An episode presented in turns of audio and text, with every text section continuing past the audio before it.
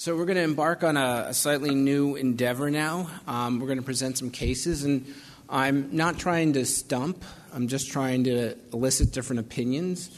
Um, we'll certainly want to hear questions about the cases. Um, we can actually have the questions actually after each individual case. Um, if there's anything more specific that wasn't covered uh, by these cases. So, case number one Mr. B. Okay, so this was, uh, all right, so the automation didn't work. But Mrs. B uh, is a 55 year old woman with no significant medical history, diagnosed with CLL five years earlier. Her CLL has followed a slowly progressive course and now requires treatment because of anemia, hemoglobin equal to 10.2 grams per deciliter, and thrombocytopenia with a platelet count of 85,000 per microliter. Physical exam demonstrates mild cervical adenopathy, mild cervical and axillary adenopathy, and no splenomegaly. Her prognostic markers include CD38 being positive, ZAP70 positive, unmutated IGHV, and a deletion of 11q. NGS panel was significant only for a mutation of SF, SF3B1. So I'd like to open up to the panel is there any additional information you require prior to making a treatment recommendation? Dr. Brown? So I would probably get a CT scan in this patient, particularly because of the deletion 11q. Sometimes they do have central large adenopathy, which is something that I like to monitor during response or know about. What about a bone marrow biopsy?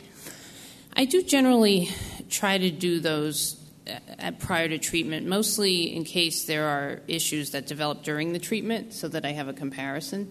But I don't always. And I don't really see, especially if you have a long history with this patient where you're seeing slow but steady development of the anemia and thrombocytopenia, it doesn't sound to me like this patient really absolutely needs one. But I do tend to do it unless there's a lot of objection.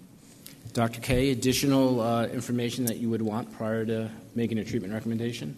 I think uh, I, I, agree with uh, what Jennifer said. I, I, I usually do get a bone marrow biopsy, even if patients aren't going in clinical trials, more because I'm thinking that it, if I have a chance to get a complete response, uh, I'd like to document what the bone marrow was initially. But um, other than that, I think I would uh, I'd be happy with uh, what's being done.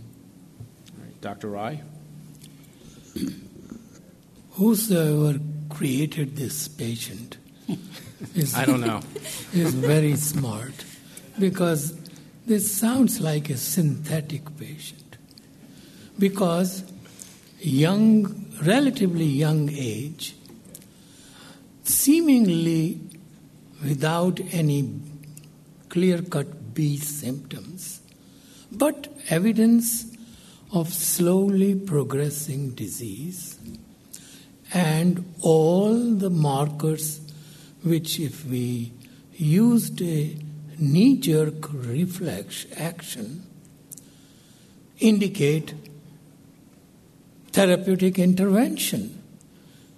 ZAP 70 positive, unmutated, 38 positive, SF3B1 positive, and seemingly bulky disease with 11q deletion. So everything fits for a relatively younger age CLL patient, slowly moving to her death. But today, on the basis of these, would you have clear cut indication for therapeutic intervention? If you did, you would fail in my book because this is you are doing a knee jerk reflex. This person should be closely watched, except that she will come to need some intervention. But would it be soon, like within a year or later, is unpredictable from this story. So, Dr. Rai, what would you, what would serve your, or what would actually be your marker of the patient requiring therapy? Well, the fact is that by not mentioning in this detailed report that she has 17p deletion or anything else, I would consider starting either ibrutinib one of these days or venetoclax obinutuzumab, but at this time I will continue to watch. So, what would be the, the change that you would look for that would prompt treatment initiation? The woman starts to feel bad, you know, night sweats, weight loss, infections, weakness, along with these symptoms. Can I just say for the record, I did not recommend therapy. We haven't gotten there yet, but okay. I just want to say Dr. for Kay? the record, Dr. Would you like Ryan sitting right next to me, I did not recommend therapy. So, Dr. Davids, what's, what are your thoughts? I certainly agree with everything that's been said. In, in terms of getting additional information, I guess one thing that might help me would be to have some prior laboratory values so I can see what the chronicity is of, of the anemia and the platelet count. You know, have they sort of been in this range for a while and the patient's feeling okay would make me feel a little more comfortable. If they've been steadily trending down, you know, month by month, and the patient has these higher risk markers, doesn't have TP53 dysfunction, but has unmutated IGHV and 11q, you know, then I might want to get some additional information to help me decide on treatment. So, as Dr. Brown said, a, a CT scan in a patient like this might reveal really bulky lymphadenopathy and perhaps impending hydronephrosis or something like this. Uh, you know, a bone marrow biopsy can give us a sense for you know how involved the marrow is, and you know if you have a very packed marrow and bulky nodes and higher risk markers in a patient who's minimally symptomatic, I might still move forward with treatment in that context. So, the bone marrow biopsy would impact upon your initiation of treatment. It's one of the factors, I think. Yeah, Dr. Kay? in the, in the setting of cytopenias. I, I agree. That, those are really good points. Uh, I just wanted, I, I neglected to say, omitted, something that's very important, and that is that uh, we need to rule out that she does not have some autoimmune cytopenia. And maybe, maybe that is something that you were looking for, and we should have said, and I apologize. Wasn't looking for anything. Oh, okay, never mind. All right. So uh, the patient actually did have a progressively slow course, and um, based upon the historical counts, the bone marrow biopsy did confirm that this was likely non-immune mediated cytopenias. Um, so, Dr. David, what would David's? What would you be your current treatment recommendation? So this is an area that's obviously evolved a lot in the last year to two years. Uh, you know, that a couple years ago, this is a patient I probably would have thought about FCR for. Uh, she's 55 years old and otherwise healthy and fit. Uh, so I think Unmuted. so I think FCR is still a consideration, but I think in light of the data that we saw this morning from the from the ECOG 1912 study, uh, we certainly would expect uh, an improvement with an ibrutinib-based regimen. Uh, you know, we don't know ibrutinib rituximab versus ibrutinib in the young population, but I think we can pretty safely extrapolate from the Alliance study that the rituximab is unlikely to add durability to this. So this is a patient where I think ibrutinib could be a great option. Uh, but I would also discuss venetoclax with obinutuzumab. Now, as you as you know, the CLL14 study looked at comorbid patients who are typically a bit older, and so you know whether that data set completely applies here, uh, not so sure. But I think particularly for young patients, the idea of time-limited therapy can be very appealing, and I have no reason to believe that the data in that older population or comorbid population should not apply here. So I would kind of present both of those options to the patient. I would mention chemoimmunotherapy, but probably try to steer the patient away from it. Dr. Brown? Right, I agree with that. I think the deletion 11q drives is the strongest factor in this patient, driving toward the novel agents away from CIT even more than unmutated IGHV, because we know that they have not as poor outcome as 17p, but still a relatively poor outcome with chemoimmunotherapy. I do like the idea of time limited therapy for a patient this young, but would just have a very detailed discussion with the patient about the venetoclax obinutuzumab versus uh, BTK inhibitor options. Dr. Kay? I forgot to ask for a P53 mutation. Uh, no that? mutation present. NGS panel. No, the NGS panel. Okay. Yeah, I, I like the idea of time limited therapy too. Uh, this is a fit person, no significant medical history. The unmutated IGHV is a, is a bit of a negative marker, but um, I certainly, if, if there isn't a clinical trial that's reasonable for this person, Uh, I would think that uh, careful discussion with that individual about time limited, even with the risk of AML and MDS. And I've had some patients say, I, I just want the. So when you say time limited, you mean FCR? I'm sorry, yeah, CIT, yeah, four and a half months and I'm done, and versus years and years on um, other therapies. All right, Dr. Rai, anything to add? No. Okay. I would probably offer this patient our ibrutinib FCR regimen off trial also. That's how I would offer the time limited chemoimmunotherapy option. All I, right. So, I, I want to disagree. I, uh, first, I said no, but uh, I think that there are convincing data from MD Anderson and from Germany that unmutated women would not have an advantage with FCR or chemoimmunotherapy. In my mind, this is a no no for FCR, BR, anything. I think the, the best approach will be to obinutuzumab plus venetoclax. Limited time, one year. so let me ask you, what would impact upon the decision of offering this person um, venetoclax obinutuzumab as a limited uh, treatment duration versus continuous treatment with the BTK inhibitor? Well, the, the high incidence of MDR negativity in this kind of a person is very strong evidence that A, financially it is better, clinically benefit wise it is better.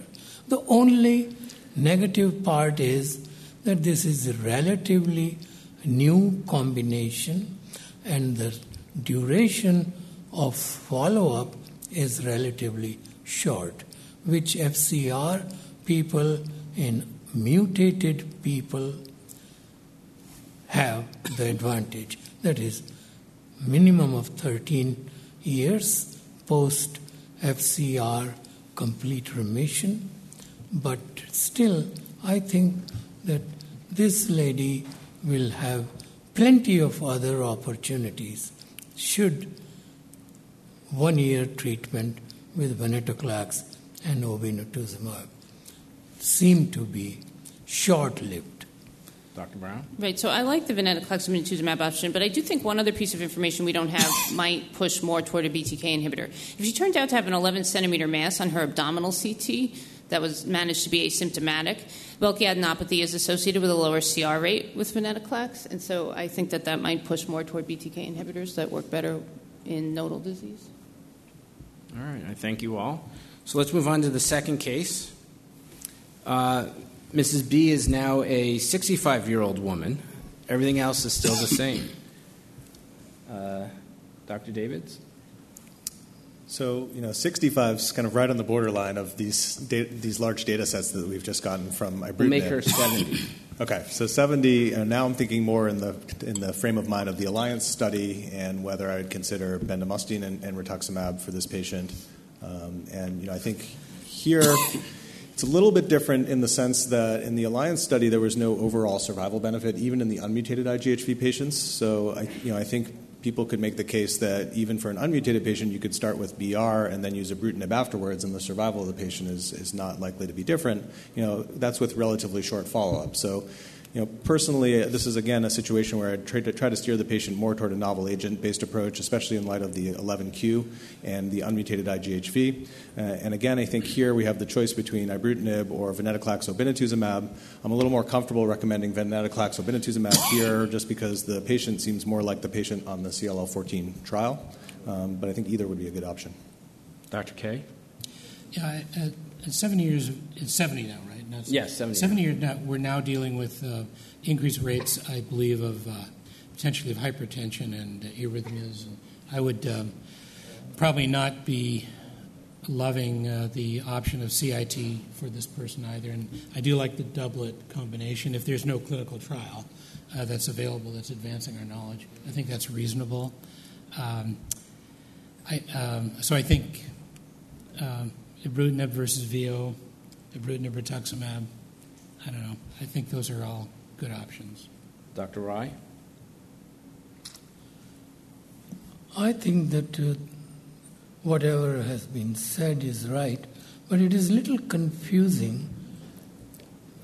Do you say that this woman, in addition to CLL, has Waldenstrom?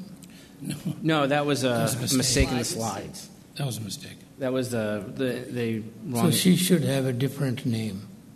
no, this is the first case patient with just now 70 years of age. Doing it to confuse. Oh, I see, I see.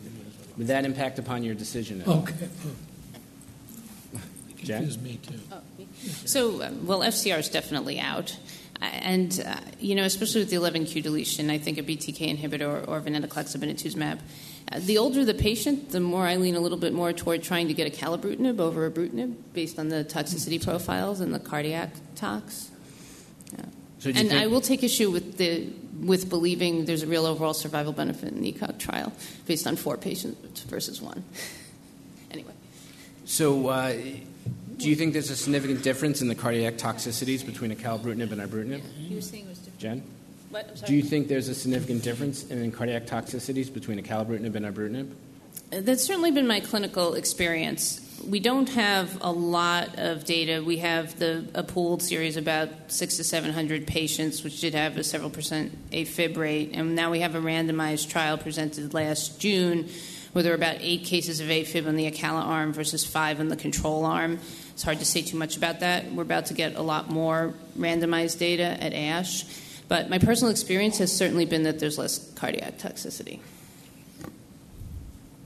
I agree. I think that the numbers with the ACAL are smaller, but m- more than anecdotally, the relative incidence of AFib and bleeding are somewhat less, but no hard head to head comparison data are yet available. Yeah, I think we all have our clinical experience, which has, has been similar with, with acalabrutinib, but this is a unique situation where we actually will have head-to-head data coming along uh, with, with certain caveats. You know, it's a, a study that this is I'm referring to the Elevate RR study. Uh, was not powered around safety endpoints. It was power, powered around a non-inferiority endpoint of PFS. Uh, but nonetheless, I think it'll be a useful comparison. Any uh, well, and we'll comments? at least on- have randomized data against CIT more for Acala well before we get the randomized data versus ibrutinib. Right. uh, any comments on zanubrutinib and its uh, likely side effect profile? Well, Zen is supposed to be slightly less expensive and probably as effective as other BTKs, but low number of pe- people treated. They say there are more people in China treated with that. All right. So, in a, a one-phrase answer, I want to hear um, ibrutinib versus ven anti-CD20 versus ven alone versus ibrutinib anti-CD20. Pick one. Matt.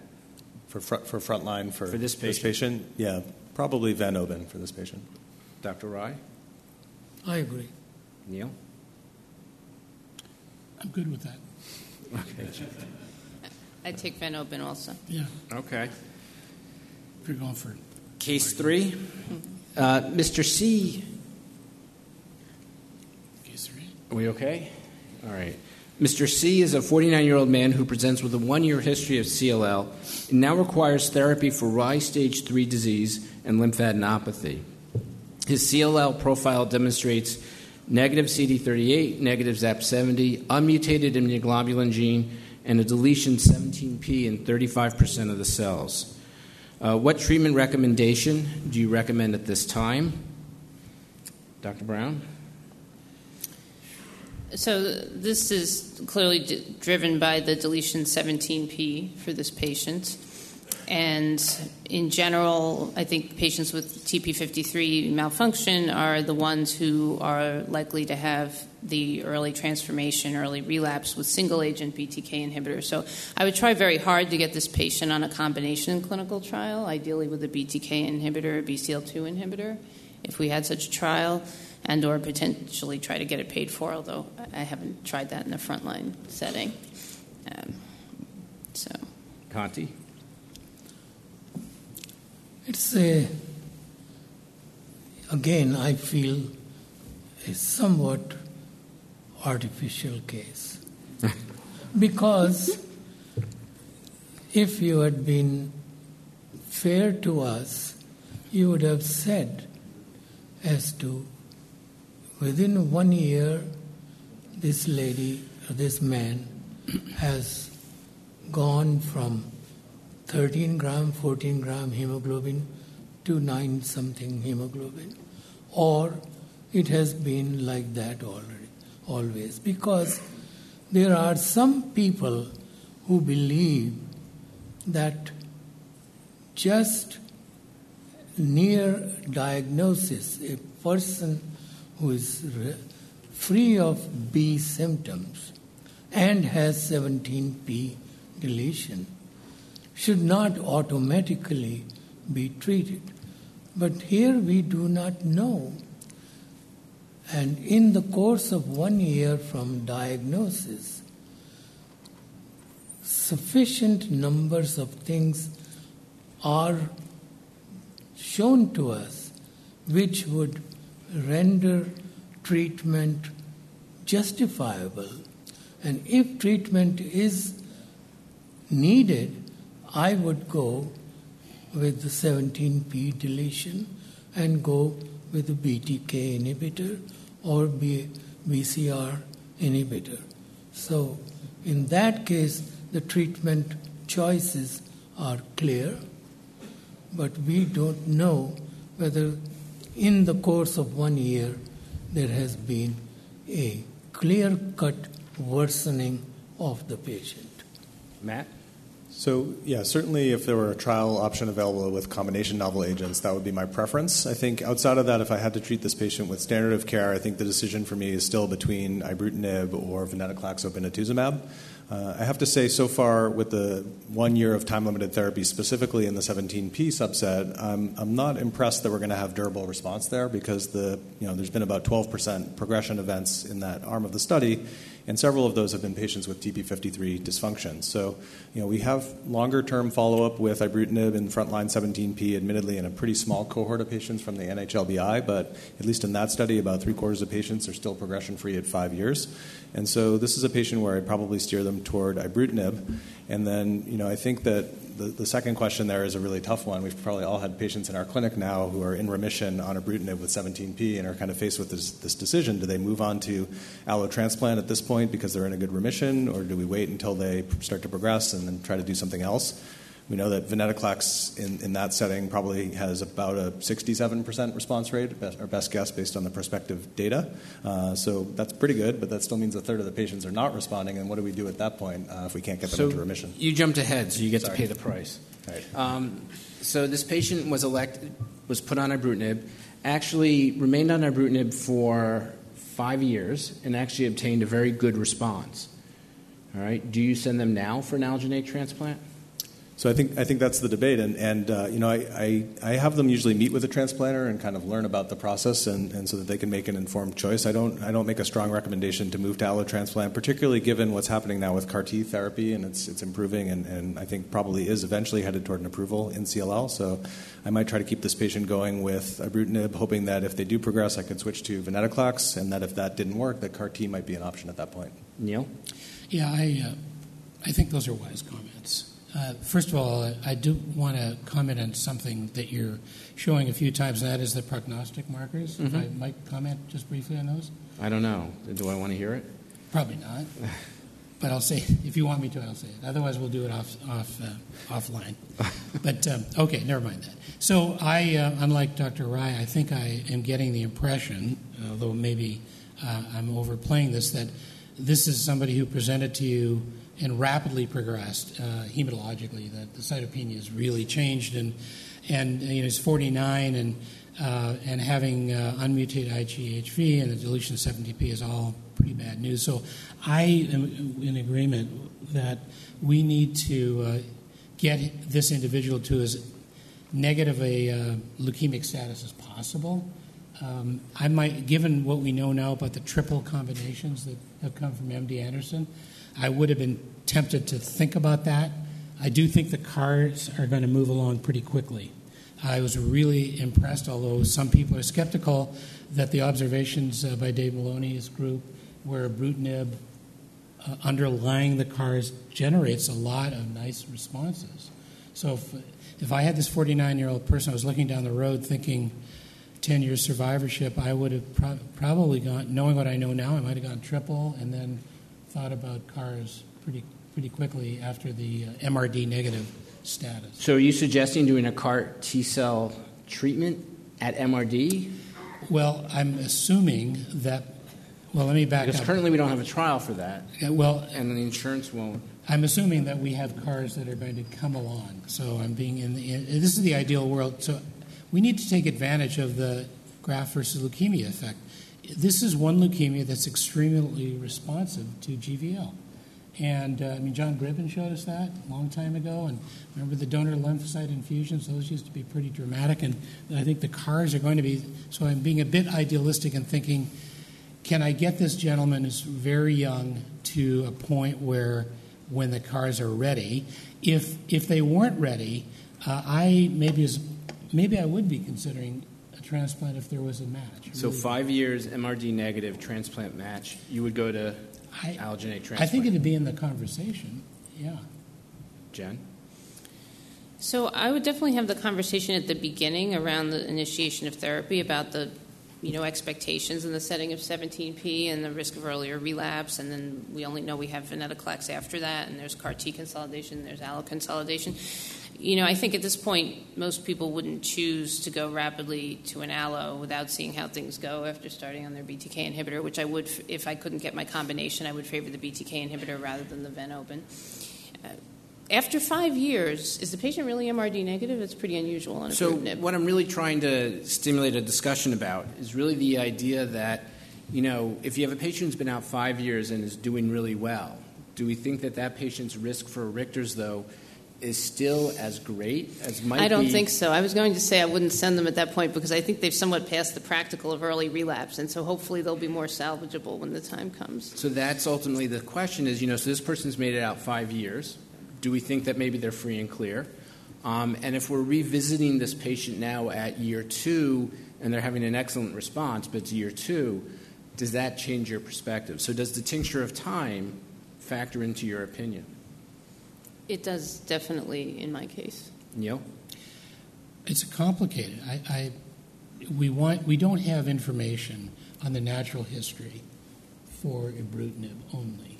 Even except from the NHLBI study where there were several early transformations and then it's been more CLL progression later, but still 75% at five years. But very limited numbers, just a and, handful and, of patients. And, uh, it, so we agree essentially on that. What I, I, guess I'm concerned about is if, if we are subdividing, substratifying our patients in many ways, these prognostics, for example, we're doing things now we didn't do even four or five years ago. And the natural history for someone like this, where they're kind of a setup for some bad things, including clonal instability. I don't know about complex karyotype in this person if you study that either, but if that were positive, I'd be thinking potentially explosive. Uh, CLL cell, I think Tom Kipps coined this as a stealth cell. It likes to hide around and then come out when you least expect it with a new resistance mechanism. And he's only 49. Five years later, he's 54. That's pretty young to me. Uh, and uh, I'm not trying to be facetious. And I, a conversation, don't you think, Jennifer, would have no, to No, absolutely. Include, Even at the beginning. Can we, can we get you to a therapy which, to our knowledge right now, is the only curative therapy. I think that's, you need to consider that. Right, Doctor. no, absolutely. But a lot of the patients, you know, they read some of the literature and they think that maybe new things are coming. We already have several great drugs, combinations are coming along, new things are coming on. They don't necessarily want to triage themselves early to, to transplant. What about the PCYC 1117 study? There's a a definite tail on the curve. So we're now out beyond five years. Um, I have two patients who are 17p deleted who haven't progressed or transformed, unlike everyone else who has progressed or transformed by now. You know, do they deserve the same treatment considerations, or have they declared themselves? I mean, there, there is variety in 17p patients, right, based on TP53 mutational status, the burden of, of 17p deletion. Occasionally, we'll see a patient who's got mutated IGHV and 17p, and those patients can do very well. You know, this patient worries me because they have unmutated IGHV and a fairly high percentage of deletion 17p at the time of initial therapy. We don't know the TP53 mutation status here, but assuming it's probably mutated, as it is in most cases. So this is a patient who seems unlikely to have one of those durable benefits, but they might, and I think if if they do, it does give me a little more confidence that they have some kind of perhaps even unmeasured, more indolent quality to their disease that gives me more confidence that we could potentially salvage them if they progressed. Dr. Rai?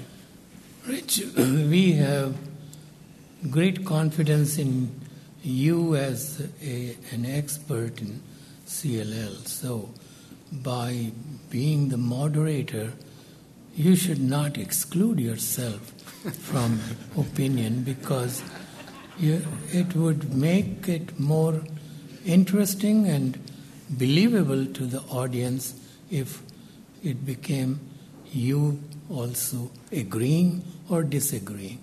As far as this patient is concerned, as far as I'm concerned, all the right things have already been said. Thank you. All right, thank you. So, one last question before the end of the uh, session. Um, Mr. C is a 62 year old man diagnosed with CLL in 2008 um, when he was found to have an elevated white blood count on routine CBC. At that time, no lymphadenopathy, anemia, thrombocytopenia, or symptomatology. Prognostic markers are negative for CD38, ZAP70. Tri- he is trisomy 12, and he has an unmutated immunoglobulin heavy chain gene. NGS demonstrated no mutations in Notch, TP53, or SF3B1. Over the next three, next seven years, he demonstrates a slowly progressive course characterized by a white blood count up to 140,000, hemoglobin 10.5, and platelets of 110,000, significant lymphadenopathy uh, prompting treatment with the acalabrutinib on trial. Uh,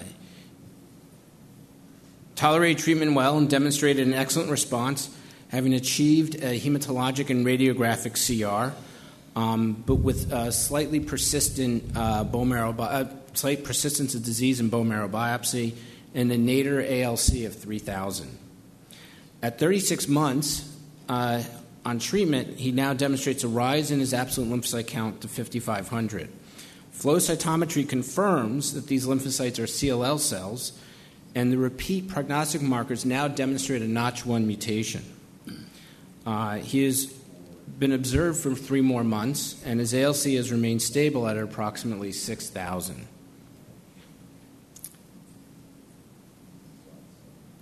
The patient remains on acalabrutinib given the absence of a, a formal progression as per trial, but then demonstrates what is a significant um, formal progression with a rise in the ALC to 9,000 and has one to two centimeter lymphadenopathy throughout the abdomen and pelvis um, requiring discontinuation of the acalabrutinib. What do you want to do at this time? Dr. Brown? Right, so the patient obviously has developed progressive disease on acalabrutinib. If you were allowed to keep him on acalabrutinib, I might have sat on it a bit longer, I have to say. It would be nice if we had the ability to test for BTK or PLC gamma 2 mutations, but we don't always have that ability. But it would be likely that the patient may have such a mutation, probably 75 or 80 percent likely. And so, in the absence of a protocol, venetoclax would be the likely treatment of choice based on the data we have for about a 65% response rate in the post BTK progressor setting. CR rate is lower, though, at about 9 10%. It, with trials of the next generation BTK inhibitors, I've, I've been often doing that. So, are you suggesting that we initiate therapy at this point in time? Relapse patient, uh, low tumor burden, formerly has progressed on a BTK inhibitor, um, and has a Notch inhibitor. Do we watch and wait as per standard, or do we treat early? Well, right. So, first of all, I would have actually kept the acalabrutinib on longer, is what I might have done. Although it's easier, a little easier with ibrutinib, especially if you know they have a BTK mutation, because ibrutinib still has some activity against the BTK mutation, where a acalabrutinib has no activity against the BTK mutation. Now, so if you're forced to stop, that's a very difficult situation because in the setting of progressive disease, when you have to stop a BTK inhibitor, you can sometimes have massive flare. And so that is a concern But none here. in this page. There was no flare. All right. Oh, Remember, Okay, we then I would sit on it and. I'd just watch. Even with the notch mutation. Yeah. Notch mutations are a watch and worry situation for me. I don't think that we know that we have any intervention that changes their natural history, so it wouldn't change. Neil?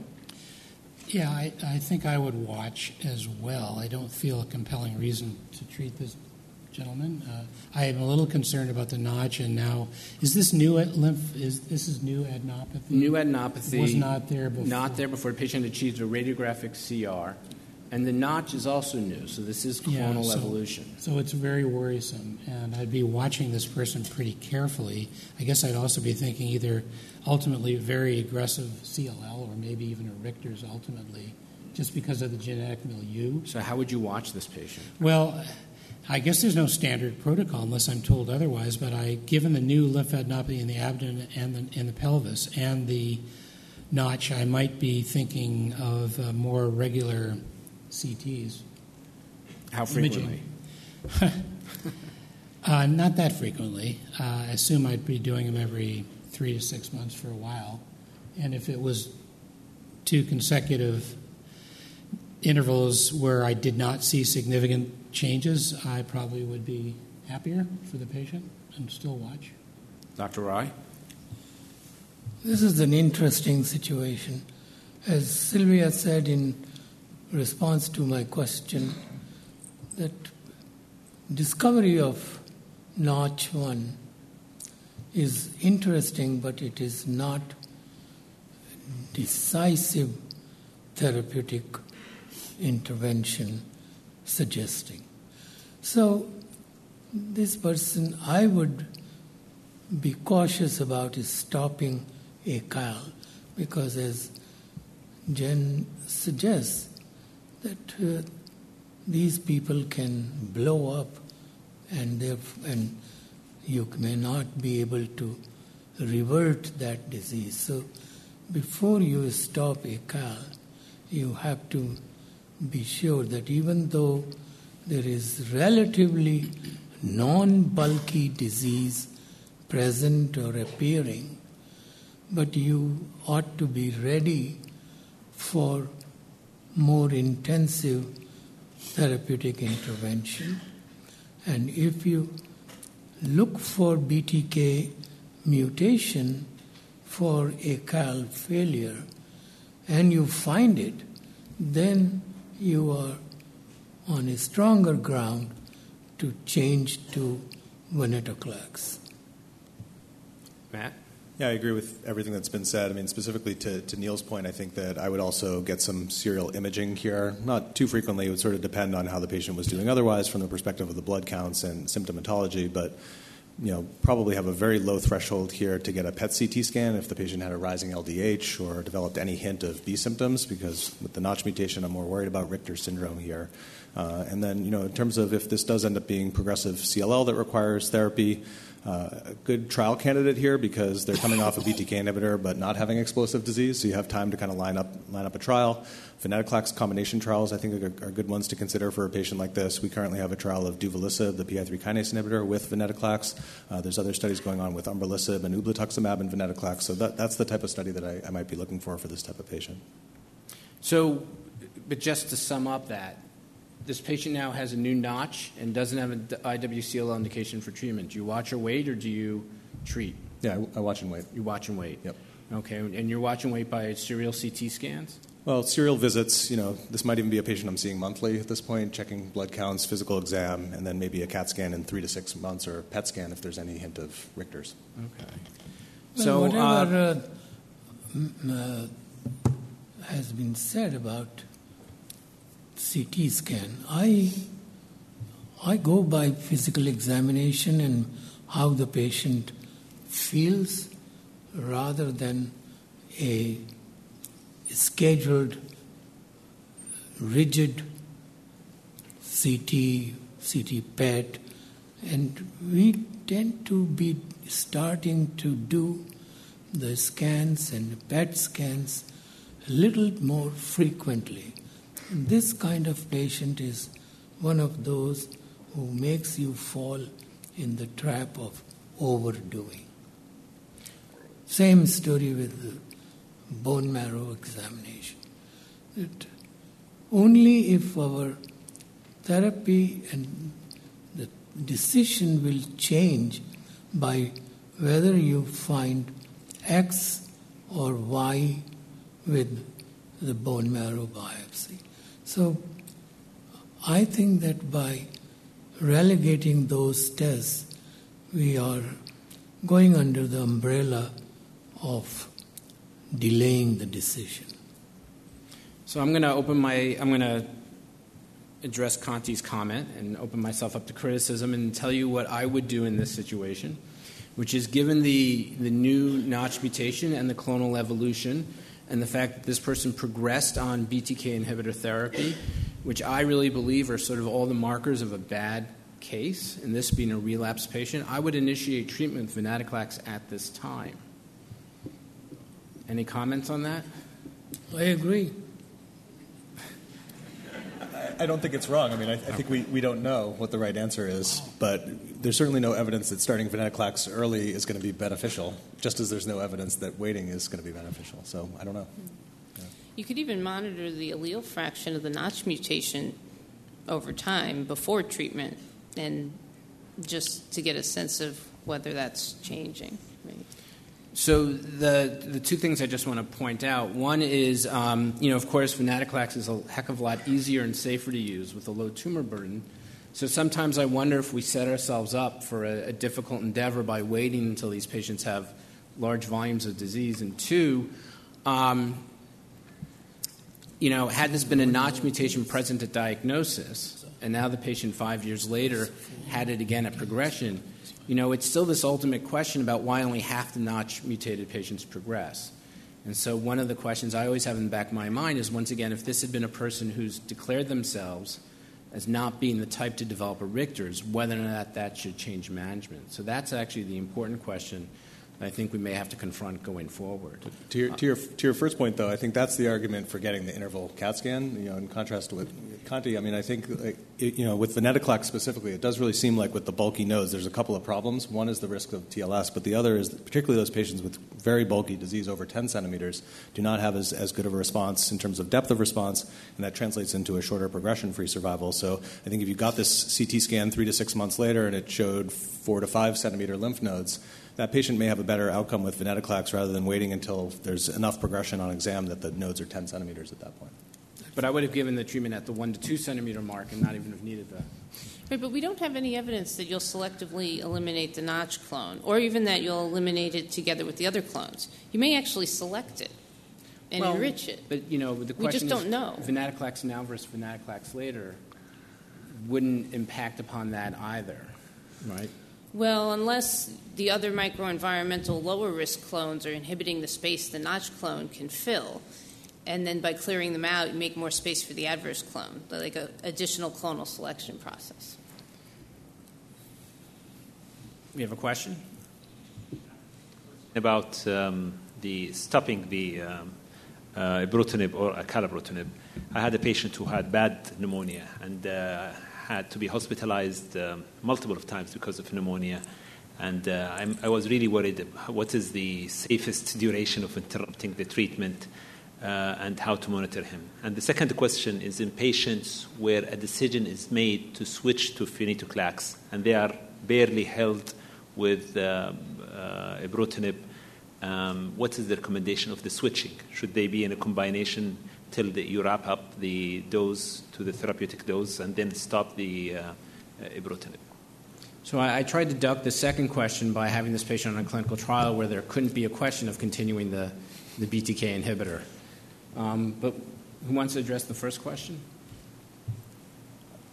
I, I, can start, I guess. And you know, I think the first question to me, it depends a lot on where the patient is in their disease course. Is this a patient who just started on ibrutinib a month ago and still has a big disease burden? And, and you know, there, I'm anxious about holding it. You know, I, I, I, may still hold it during an infection, but I'm trying to get them back on as, as quickly and safely as I can. You know, if it's a patient who's been on ibrutinib for two years and is in a very deep partial remission and, and their blood counts are okay, you know, there I'm comfortable holding the ibrutinib for longer. Uh, I've had patients where I've had to take them off ibrutinib permanently for atrial fibrillation, for example, uh, and those are patients who sometimes can actually do very well and stay in a partial remission for months or even a couple of years. So it depends on where the patient is in their course.